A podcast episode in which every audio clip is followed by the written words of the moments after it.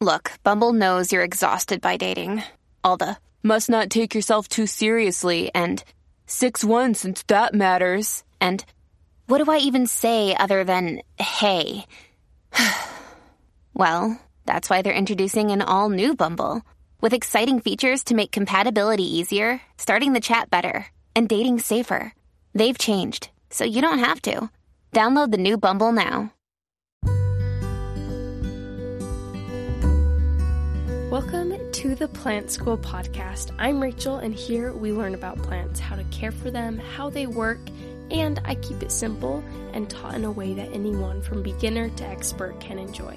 Join me in Plant School. Hello and welcome to Plant School. Today is episode 71, and I'm really excited. I had the opportunity to interview someone who owns a rare plant shop. This has been something that I have wanted to do for the longest time is just kind of get into the mind of someone who owns a plant shop. First of all, what it's like owning a shop and also what kind of problems do they see when people come in needing help with their plants, how to fix them. They're obviously growing plants for their shop and are really good with them, right? And so I had the chance to interview Marissa Merriman. She owns a cute little store called Hello Foliage in Salt Lake City, Utah. And we were able to talk about so much good stuff. So without further ado, here is my interview with Marissa. Today, here on the Plant School podcast, we have Marissa Merriman with us. I love to do this, Marissa, where anytime someone comes on the Plant School podcast, I love to ask them to introduce themselves and ask them what is your favorite plant and how did you first get into houseplants? The favorite plant, that one's tough. That one's tough. It changes all the time. Right now, I would have to say probably my fern leaf cactus is my favorite. It's growing really cool. And what else did you ask? How did you get into houseplants? Oh, it was like six or seven years ago. I was at the um, grocery store and I saw a blue or like a dyed blue orchid. I thought it was really cool, so I got it and I kept it alive. So I started getting all the little cheap rehabby ones from the grocery store and just seeing if I could keep them alive. That's impressive. I feel like most people, when they get into houseplants, avoid those rehab plants. It's awesome. You just dove right in trying to save them. Yeah, it was fun. So you own your own plant shop, and I want to ask you what inspired you to open it. Like, what what was that process like? Um, I think what really made me want to start this plant shop is the lack of availability of rare houseplants here. Um, that's what I focus on. It just wasn't a thing, and all these like you know more expensive rare plants you'd have to get online which can be a whole ordeal in itself. So, um, and then you don't know what they look like in real life. I mean, some of these plants look totally different in real life. So it was mainly that that one, you know, made me want to start this. Yeah. How so? How do you go about getting those rare plants? Are you ordering them online? Do you grow some yourself? How does that go about? It's so funny. Um, so all of my stock plants are my original plants I got for myself. So I just was collecting I worked at another nursery that sold like common houseplants, and people would always ask for these like more fun things. And of course, we didn't have them there, but I would be like, well, I have a cutting. I could, um, you know, sell you, trade you, whatever. And then I, I did a rare, I did a plant swap, and a lot of people brought rare plants there. And it was kind of just like, whoa, there's this whole new world of plants I have never heard of. So that was actually before, you know, people asked me for the cuttings. But um, mm-hmm saw some fun ones there, you know, got stuff and it just kind of took off from there with the rarer things. That's awesome. So, yeah. how do you care for your rare plants? Because for me, thinking about like a store full of rare plants, I would like poop my pants. Like, I'm going to lose money if this dies. How do you care for them and keep them alive all at once? Um, that's been a that's been a journey.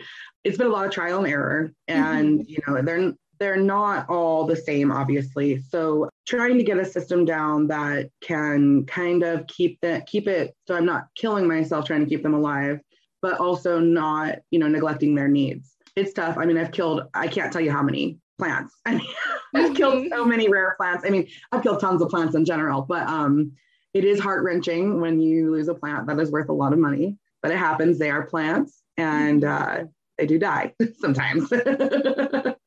but um, I have it I have it down pretty good now. Um, I have this system where I make I, I bottom water everything. I have a layer of leca in the nursery pot between the substrate and bottom watering tray. That kind of leaves me gives me like a good amount of room for error because the roots aren't sitting in the water.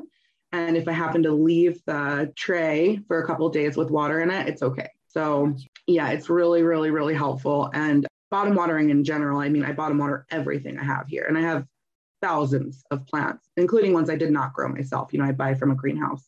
It's just so much better. It's great. so is the main draw to you bottom watering just the the decreased risk of having um, root rot and things like that?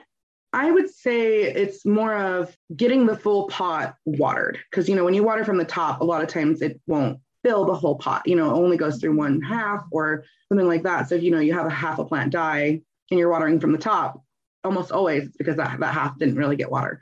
Mm-hmm. Um, so that helps me ensure that everything's getting watered properly. It does help with, you know, root rot and dry rot and fungus gnats and things like that. But for me personally, it's more about the ensuring every inch of the soil is getting water. Gotcha.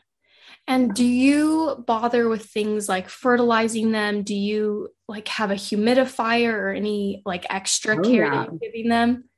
Definitely. So I definitely fertilize. I'm I'm a heavy feeder. I fertilize every watering all through the year. I use only organic fertilizer so that I'm not, I'm not burning anything. And as far as the humidity goes, I actually have like this huge greenhouse that I kind of built myself upstairs. I have like a two story, it's kind of like a warehouse turned office building. And so I do have that. And it, I like built a whole humidifier out of a, of a 15 gallon tub. And it stays about, well, it kind of fluctuates, but it goes from like 75 to 50. That's for like my mother plants, so, so I can get them to grow fast. They don't necessarily need it. Some of them do, but I would say about 80% of the plants I grow here do not actually need the humidity to grow. But yeah, that just gets them going faster and they're a little healthier. They are just thriving in there. So Gotcha. So is yeah. your process like you have the mother plants upstairs in your makeshift greenhouse and are you taking cuttings and like letting them root and then you bring them down into your shop or how does that work? Yeah, so I, you know, grow my mother plants out for as long as I can. Mm-hmm and then I take the cuttings, I root them. I actually don't root them in the greenhouse. I root them in bins, clear plastic bins, just to speed up the process and ensure that most of them do root. And then I take them out of the bins, maybe a month or two later, it depends on the plant, put them back in the greenhouse to acclimate down to that 70% because the bins are at least 100%. Yeah, they're very, very humid. And then they they go to the greenhouse to acclimate to that. And then maybe it depends on the plant, but anywhere from a week to a month once they're acclimated. Then they come down to the storefront and I put them for sale and they're acclimating down to about 50% down here. Yeah, when they're ready to go home to their new homes, they don't necessarily need that high humidity. So that it kind of just helps ensure that they're going to be healthy for any environment people choose to grow them in. Gotcha. That makes sense. And that's wise to acclimate them. It's not going from like a hundred to someone's house and who knows how humid it is in a Utah. Right. It can be pretty dry out here. It can be pretty dry. yeah. So when people come into your shop, what is like the most common struggle or yeah, let's start with that. What's the most common struggle or maybe the most common question you get from people when they're needing help with their plants? It's it's either pest issues or basically root rot issues, either, you know, from dry rot or regular root rot. Those are the two main issues. It's so hard because the pest thing is, you know, it's a part of plants and you just have to educate yourself and you know, trial and error, learn about them, you get them. Especially when you're dealing with rare plants, it's heart wrenching when they get a pest. You know, it's really tough. You've got hundred dollar leaf that might die because it has spider mites. Like it's really tough for people. So what do you tell people if they're struggling with a pest? Do you like walk them through how to get rid of them? I definitely do. Um, the main thing, the first thing is to identify the pest because, you know, not every treatment will work for every pest. Mm-hmm. So um, identifying the pest is a big deal which sometimes it's really hard to do because um, like especially with thrips you can't see them. You just see their damage and their damage can show up uh, quite different on different plants. So typically if you can't see if you can't identify it it's probably a thrip. But um so we you know identify what it is and then we uh, i will go through my personal treatment process which is kind of hard now with the shop because I use products that you can't really use in a home. So, and then, you know, products are consistently changing because pests do build up tolerances. There's a whole different, sorry. Yeah. So I, I do my best to help them with that. And then, you know, how to prevent that from happening again. It's a big thing. Yeah, I feel like that's the most common question I get. I don't have a shop. Like I just have this podcast and like an Instagram page and people are constantly asking and sometimes I'm like I don't see anything like I need to see this in person or you need a magnifying glass or something. Yes. Yeah, it can it can be hard to figure out what it is and how to help this person with what they've already tried and everything. For sure. It's I definitely get a lot of people that try to send me videos or photos. Mm-hmm. And I really, I'm like, I really can't tell. Like, I'm going to send you what these things are. And then you can maybe make that decision or just start treating for these three things, you know? Yeah. It's hard. and then there's also beneficial bugs. Mm-hmm. And um, springtails are another big one that get confused with thrips all the time. So identifying the difference between a good bug, something just crawling around, or something that's actually eating your leaves is uh, also difficult. yeah, yeah, no, that's a great point. So, if someone comes in and has a problem with dry rot or root rot, what is your advice for them? I typically, when that happens, they typically have repotted it to a ceramic pot or a pot that is too big. So, mm-hmm. my first thing is, you know, get it back in a nursery pot, you know, accommodate the root size, you know, no more than two inches either in any direction and I definitely recommend bottom watering to them, you know, just setting the nursery pot into a decorative pot. That mm-hmm. is like a huge plant killer. if you if you don't know how to water correctly with a ceramic pot, and I, I still don't think I do, I know how to do that. My mom is great at it, but I cannot. it's just it's impossible for me. So I think you know figuring out what is going to work for them because you read with each person. It varies from my plant shop to my house. I try to give it, I give give advice the best I can, but then I'm also like, you kind of need to figure out your own thing. And you know, this is how I do it. We're gonna take a quick break from our interview with Marissa for some sponsored messages. And when we come back, we will finish up the interview with her. There is so much good stuff that we still have yet to talk about. So stay tuned. If you're looking for another great podcast to listen to, I want to introduce you to the Quest for New Inspiration podcast. It's put on by Katie Mashler, and she's the founder of New Inspiration Media and the host of the Quest for New Inspiration podcast. Her podcast is self produced, much like mine is, and she interviews all types of people about their own encouraging personal stories. And she does this in hopes that as you listen, you will be inspired as well from these people that are sharing their stories from all walks of life. It is such a delight to listen to. I've listened to a few episodes and I can attest that they are inspiring. So if you need a podcast to give you inspirational advice to boost your mood, I definitely recommend tuning in to the Quest for New Inspiration podcast. You can find it on Apple, Spotify, or Stitcher, or on her website, newinspirationpodcast.com. And as far as like a soil medium, do you use like your own soil mix? Do you use moss? What what do you use for your rare plants? I am constantly testing and trying new things. I have gone through a lot of um, different mixes, different soils, different things. I gotta say, I really, really, really like coco coir and coco chunks, just like more of a soilless medium. I've found them to be less prone to pests. It's a lot airier.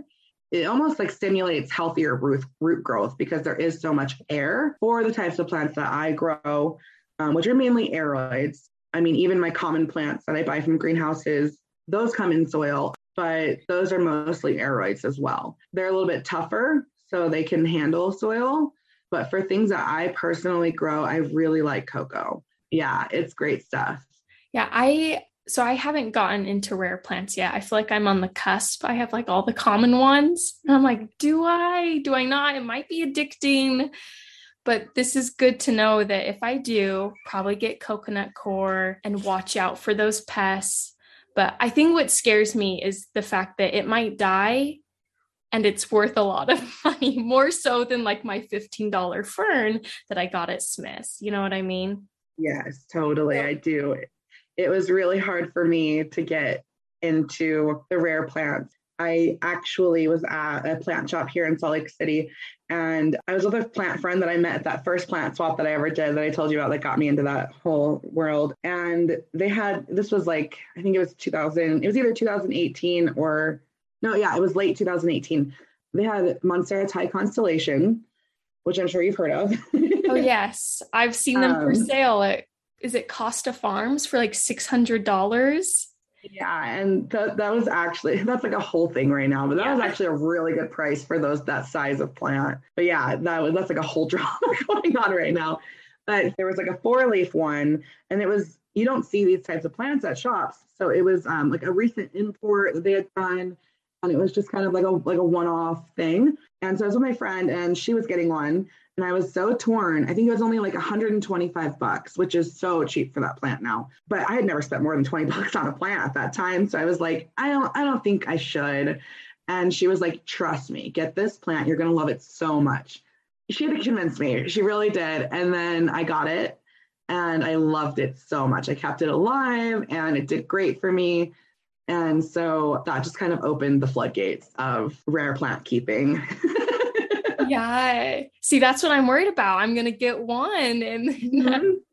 yeah, I know it's it. it's you're so right when you say it's addicting because it's it's almost like when you're playing a video game and you're like leveling up mm-hmm. and you know you get you beat a harder level and it's really exciting you know so you want to try the next level it's the same thing with plants because you're really proud of yourself when you can get that that tough plant to grow you know it's it's rewarding yeah so, having a plant shop, what are like the most common? Uh, I guess they're not very common, but like what rare plants right now are really popular and like which ones sell fast? And that's that's tough. Well, any type of variegated monstera, you know, albos, Thais aureas, those are for sure flying off the shelves. I I I don't really have another one that I just say like the name of because there isn't really one that I can think like Pink Princess and stuff. Anything with variegation is mm-hmm. is going to fly off the shelves. They're just really fun, you know, because they're it's so random. You don't know what the next leaf is going to look like. That's one of my favorite things about um, you know philodendron Brazil. I love that that plant. It's so common, but it's so pretty because every leaf is so different. It's it's the same concept. Yeah. So with those monsteras, the variegated ones, are those coming from your mother plant? I grow everything from mother plants here.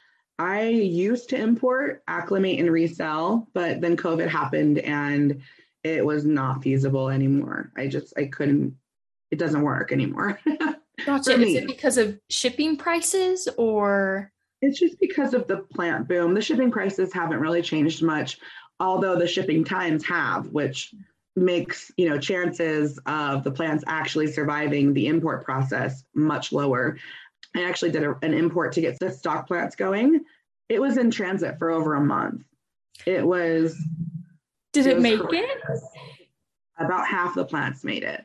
And you know, luckily because I've been doing, I've been importing for so long, I have a good um, system for them when they come. It sound like it's people. Um, I think, you know, if someone, if that was their first order, they probably would have all died. They look really rough. I actually just checked on them yesterday. It's been, I think it's been three, four months now that I've had them. Mm-hmm. And they're looking so rough. Normally, by, you know, by now they're all pretty much ready to sell if I were to, you know, just turn around and resell them. But no, they just, they're just nowhere near it. So, you know, you never know with that. So, no, I definitely don't import and resell anymore yes, I just grow from all my stock plants. And occasionally I will buy from other growers in the United States or locally. There's another local guy, he grows a lot of the plants that I do, but he sometimes has more of certain ones than I do. So I'll buy from him, just depending. But mostly, yes, they get grown here. Gotcha. So, how many stock plants do you have going that you can be taking cuttings from? Oh my gosh. that number just dramatically decreased um, due to a bout of thrips in that greenhouse. Um, no. I know, I know. Um, I I was able to at least save pieces and parts and stuff. But you know, it happens. it happens with yeah. someone that's been through it. You know, things happen. But I would say I probably have, oh man, seven, eight hundred. Whoa. I was not expecting that big of a number. That's really cool. yeah, yeah, it's a pretty big greenhouse upstairs. I mean, it's I don't know the exact square footage, but yeah, it's pretty big. That's awesome. Well, I guess it makes sense. If you have a whole shop going, you would need that many plants to be able to keep up with inventory. 100%. 100%. And last year, I decided I wanted to start growing because I also sell on Etsy, but I just sell my common plants on Etsy. And then I sell my rare plants locally. And I decided last year that I wanted to expand. That's why I got the shop and start growing rare plants for Etsy. Mm-hmm. Um, so I had to really stock up on mother plants. Like most of them are from me, just growing, collecting, whatever. But then I had to get, you know, duplicate plants that have really good variegation, you know, just I just had to beef up my mother plant for sure. So. so, what's your reasoning for not wanting to sell your rare plants on Etsy? So, mainly it's because, um, you know, inventory restrictions. I don't have enough to go around, and I prefer to sell them locally than online. I can most of the time get more money online, but I, I really love our plant community here, and I love just being able to provide healthy, rare plants to our community. I mean, I really do. It's it's really fun for me. So yeah, well, so the way like I found you, and you know this, but to our listeners, I asked on a plant Facebook group, and there were like five or six people that mentioned you. I was like, I just need like a friendly plant store owner that you think would be down to do this. And so many people mentioned you. I was like, that it's kind of fun that like you mm-hmm. know so many people in this like local plant community. They all seem to love you and i think that's a really cool way to connect them with rare plants is just having this local store. Yeah for sure. I mean that's why i have the storefront part of it. It's been really fun. I mean i've i've been in the local plant community for i think i think it's been four years now I mean, I do a lot of events. Like I, I, host a lot of plant swaps and you know Christmas events and stuff. It's just really really fun. It's it's more than just selling plants for me. You know, it first started with plant friends, and then um, you know people that I would share cuttings with, sell cuttings to. So it's just kind of grown in both ways, and it's really funny because I feel like this plant shop is like our group plant shop. Mm-hmm. it's like it's just like everyone has watched this turn into what it is. People that knew me before I ever had a rare plant in those plant groups, um, working from that, that other nursery and stuff. I feel like there's been so many people on this journey with me. It's been really, really fun.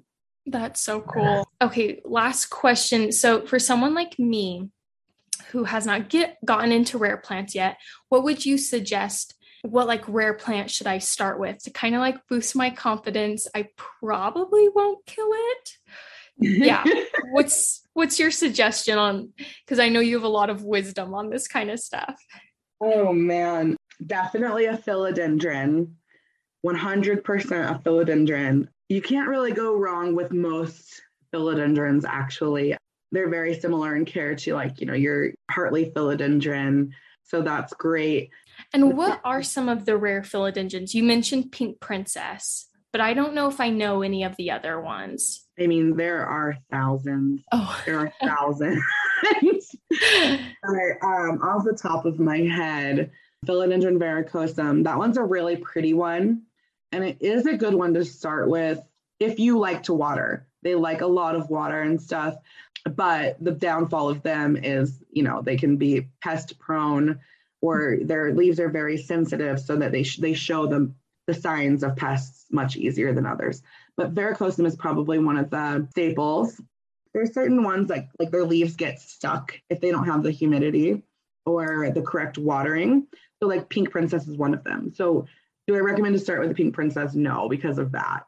Um, although you probably won't kill it, it just might not be the prettiest thing for you. So I'm trying to think of ones that don't get their leaves stuck or are easiest. Okay, I just came up with a few. Um, Philodendron Florida Ghost. That one is so fun. The leaves come in white and then they fade down to a minty green. And they eventually, yeah, then they eventually fade down to a green. They're they're very easy care. They're not too picky on humidity. Love those, and they're also not too pricey either. Those have come down quite a bit. You can get a cutting for like 20 bucks, but you can get a, a good a good plant for anywhere from 50 to 70 bucks, which isn't horrible. Philodendron Ring of Fire, that's another really fun one that's pretty easy. That one's variegated, so it has all kinds of fun patterns. And those are being tissue cultured, so they should be available here and there at plant sh- at regular plant shops as well as you know a rare plant shop too. So that's kind of exciting. Yeah. I'm gonna write those down and look them up because that sounds like a price range I could handle too and not like yes. feel yes. so guilty about it.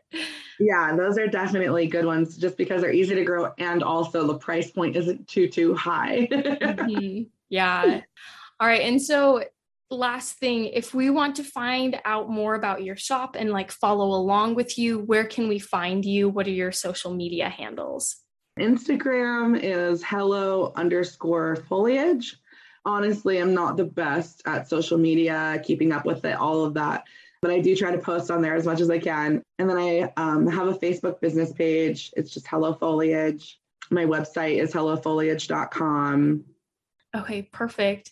Well, thank you so much for being on the podcast for sharing all this wisdom about, you know, owning a rare plant shop, how to take care of them. And I really appreciate you being on.